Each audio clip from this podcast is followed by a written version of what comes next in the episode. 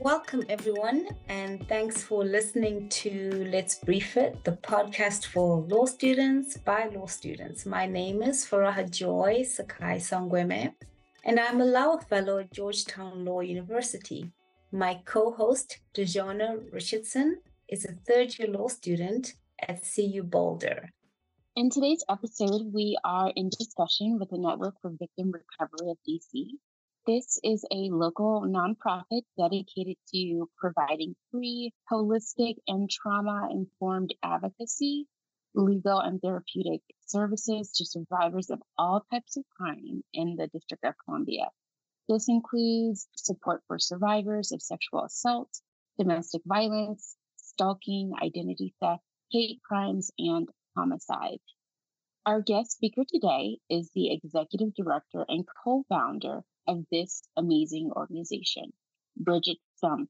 She has over 15 years of experience advocating to ensure that those impacted by crime are afforded meaningful rights and access to supportive services to mitigate the negative effects of trauma post victimization.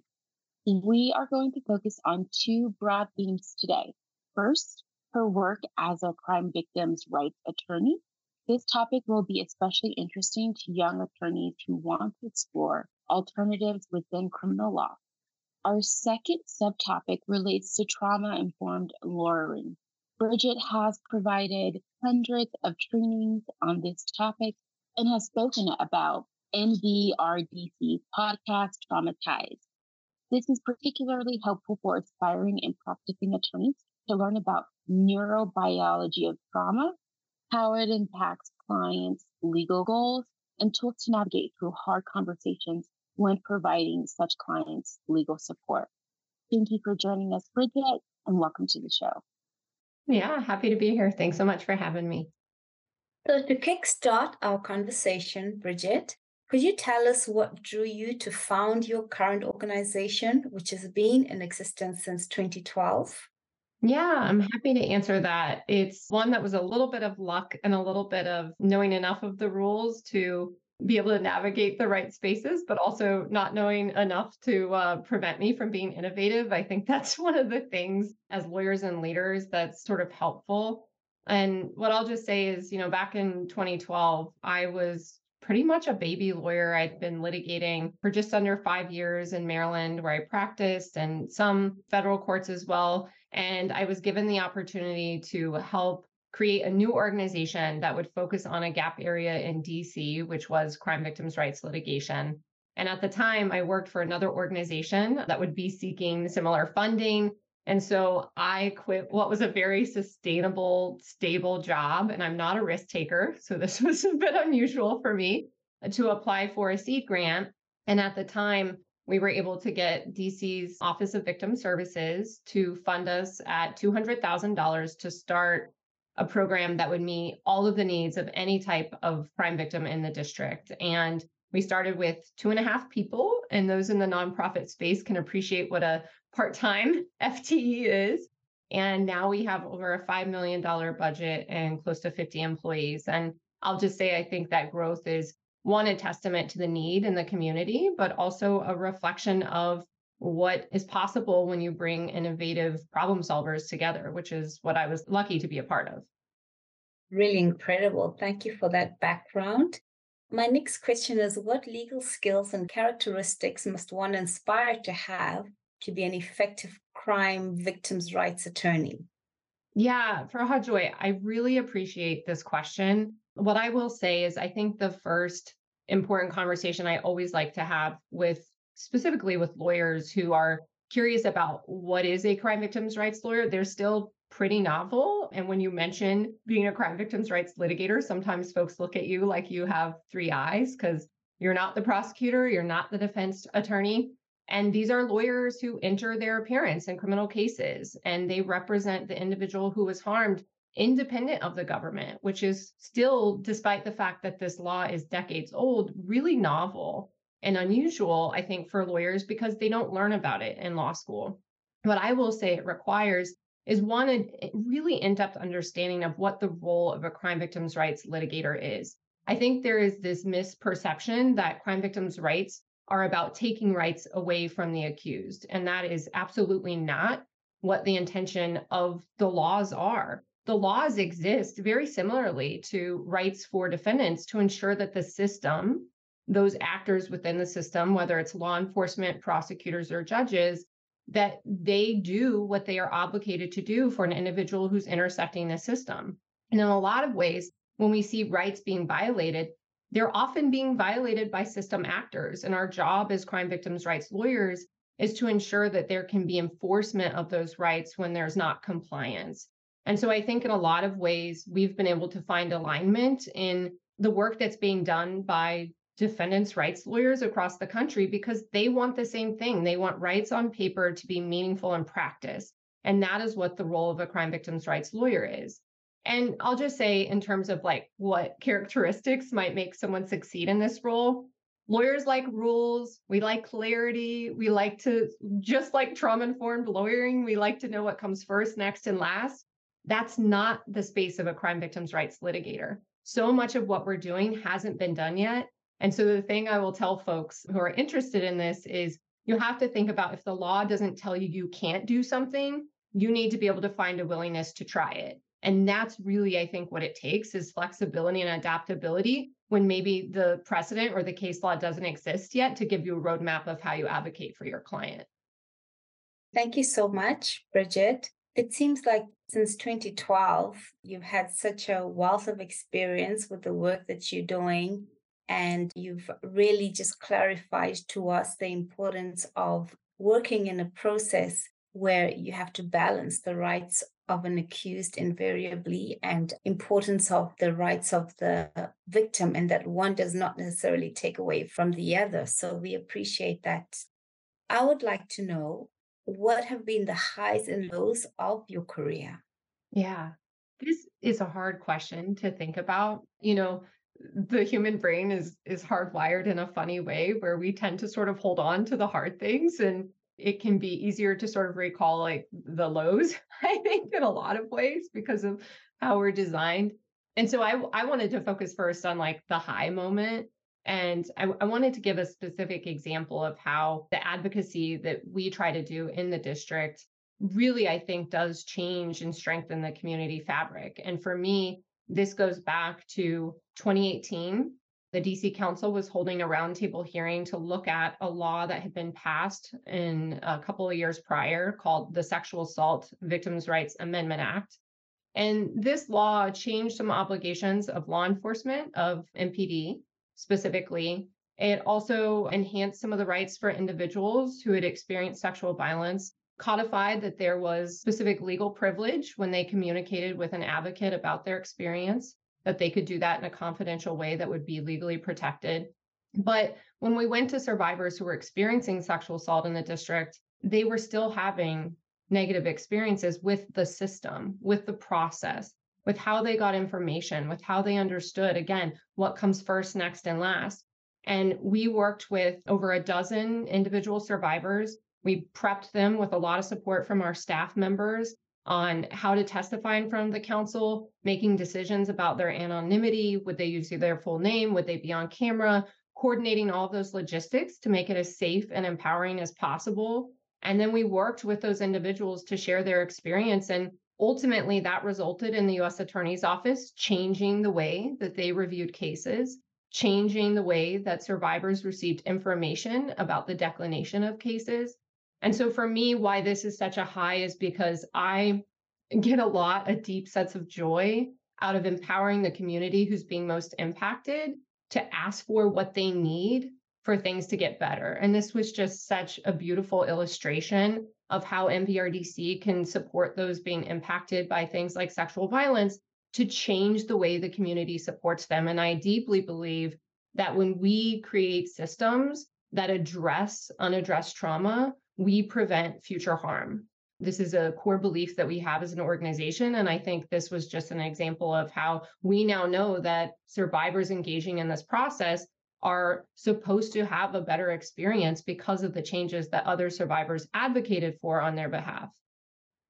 That's a really important high because it really speaks to involving the people who are really at the center of the issue, you know, the survivors. So I really understand why that is a high for you. What would you consider to be a low? You know, I think for me, I often think about specifically in the, the area of trauma education. Trauma education changed me not only as a lawyer, but as a leader. And a lot of what I take into understanding my responsibility, my obligation to take care of the teams that are doing this work on the front lines every day, supporting them as a leader, is what I learned from really difficult experiences with leaders prior to being at NVRDC. And I think for me, what I constantly try to remember is how disempowering it was when I didn't feel like I had access to information I needed to do my job more fully how disempowering it was when I felt like I didn't have the creative innovation advocacy support from my team to have creative solutions for my clients' needs and what they were asking for. And so I really try to channel some of what I would consider maybe lows in the leadership that was surrounding me and learn from that in a way that I'm able to kind of transition that maybe negative experience into something that's more mm-hmm. positive for the team that I'm responsible for supporting. Thank you so much. So, we've talked about what it means to be a crimes victims' rights attorney.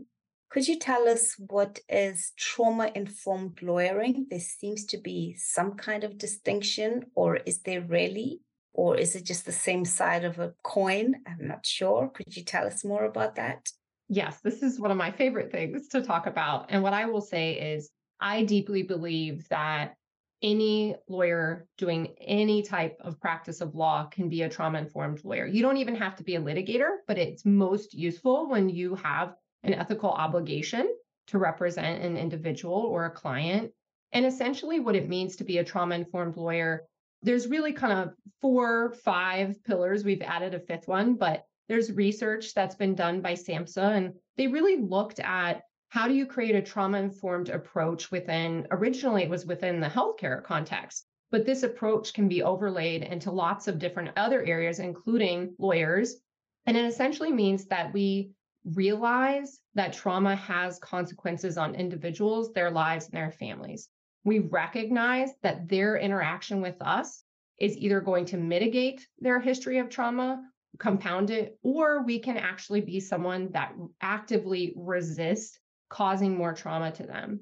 And this is going to require us to really make sure that we have put in place policies, procedures that are actively going to resist re traumatizing someone who's coming to us with a lived experience of trauma. And then we have to revisit that experience with those clients. And so, what that is, is just like you said earlier, we're going to the individuals who have been impacted and asking them how they are experiencing us as a lawyer.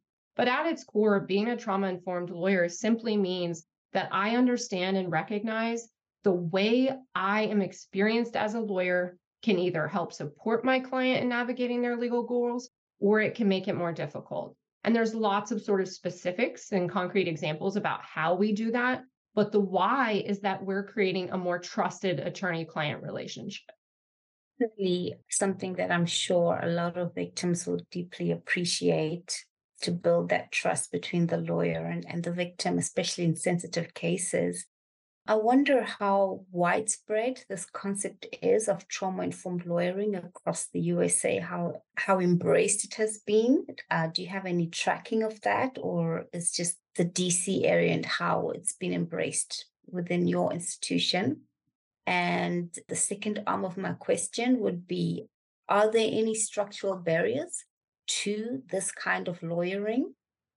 Yeah, both great questions. I'll kind of tackle the first one. And, you know, one thing I'll highlight too is simply there is a bit of a misperception that only lawyers working with individuals who have kind of expected experiences of trauma, that would be things like victimization.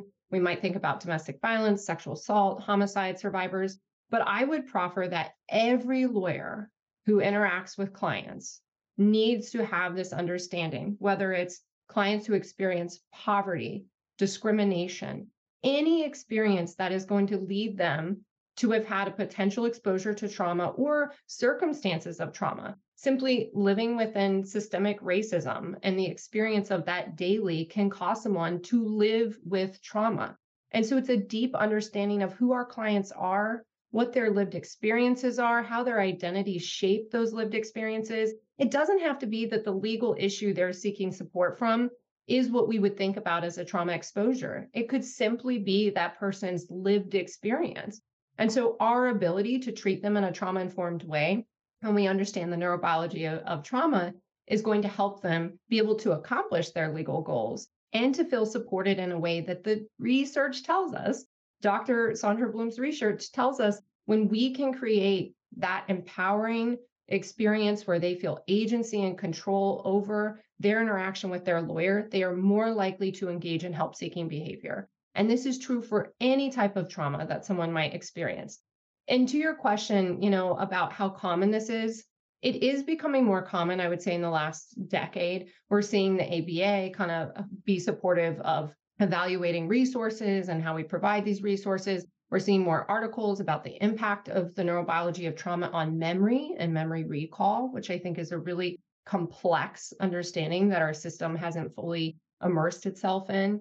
But my dream and hope would be that we actually teach trauma informed lawyering in law school. There are very few law schools in the country that have a specific curriculum focused on what does that look like? How do I do that as a lawyer? Whether I'm a defense attorney, prosecutor, or someone representing corporations, right? Who are people that have lived experiences. And so ultimately, my dream is that not only is it taught every law school, but it's tested on the bar exam. And we all know if it gets on the bar exam, we have to understand it. And I believe this could transform not only legal systems, but the way that clients engaging in, in these systems experience that process. And so we're not there yet. We have some work to do. So that would be sort of my answer to part one. I think a lot of the systemic barriers that are preventing us from getting there, kind of the second part of your question, is that we have been taught a concept about trauma that is not consistent with science. We have been taught through myths related to, you know, rape culture, other sort of ideas and beliefs that are not consistent with anti-racism and anti-oppression. All of these biases impact the way that we think about who experiences trauma and why. And we need to completely obliterate that old understanding and reshape and reform what does it mean to be a survivor of trauma because the, the reality about trauma is it's so common but so unique so while many of us have that experience and have never been validated or acknowledged in that experience when your lawyer can do that and then understand that you will uniquely need different things to feel supported in the process and you co-create that plan with your lawyer how you need to experience them to be empowered in this process, again, it completely revolutionizes one, the attorney client trust and relationship, but our ability to be successful in actually accomplishing our clients' legal goals. Thank you so much, Bridgette. What advice would you give to students who may have an interest in your line of work?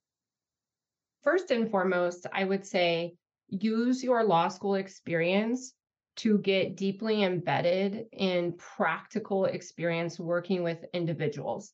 Uh, that is really hard unless you have a great opportunity to do a clinic model. A clinic model provides a great opportunity to sort of one start to understand trauma informed lawyering and what it means when you're empowering someone else. But if you don't have that opportunity, reach out to the community providers in your community organizations like NVRDC, but there are others around the country, and find ways to intern and learn from those working directly with communities impacted and experiencing trauma so that you can start to build these sort of skills. Because ultimately, the most marketable lawyers are the ones that have had direct client experience. And so I, I find that sort of space of having done it, having experience working with clients is really helpful. And I would also say, like, find an opportunity to take trauma informed lawyering education. We offer it in the community for free a couple of times a year. And there are other, you know, pathways to get that education as well. But regardless of the type of law you fall into, whether it be public interest or something else, enhancing those skills, no matter what you end up doing, is just going to make you a better, more effective lawyer. Great. Thank you. Are you able to discuss with us any opportunities that law students might be able to participate in with Network for Victim Recovery, such as internships or job opportunities? Yeah, thank you for asking the question. We do offer legal internships and we pay students. We believe in paying everyone for their work. That's a value point of ours. It's probably not enough that we would all like to be making in the public interest world, but we do post on our website, nvrdc.org, opportunities for internship and other career opportunities. And in addition to that, I will just say that we're very excited to be launching essentially the equivalent of a court watch program, but it's to evaluate how the criminal legal system is integrating and considering the rights of individual crime victims. And so, if you're interested in volunteering to help be a part of that program, that's something that's going to be coming in the future, as well as other volunteer opportunities and again, if there are law students that are part of law student groups or even want to make a recommendation to faculty around trauma informed education, we're really lucky to do that work with a lot of the local clinics. And if we can bring that training and resource to you as a tool, we're always happy to be available to offer that. Thank you so much, Bridgette. Are there any last minute thoughts or words of advice that you'd like to share before we wrap up? I think the only thing to both of you is my deep appreciation. I know that making a conversation like this available and real and accessible to folks takes time and energy, and your willingness to raise these conversations so that law students, legal professionals have the opportunity to learn and grow and how we do our jobs better is something that I think takes a big commitment. And I'm really appreciative of your time and energy.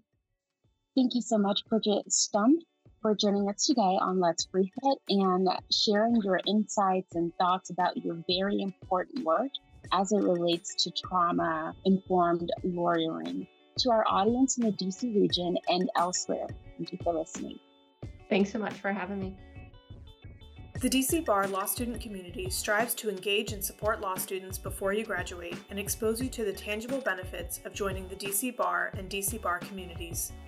Curated programming allows law students to participate in leadership trainings, substantive content programming, networking with practicing attorneys in fields of interest, writing opportunities, and other activities designed to expand your legal education beyond the classroom.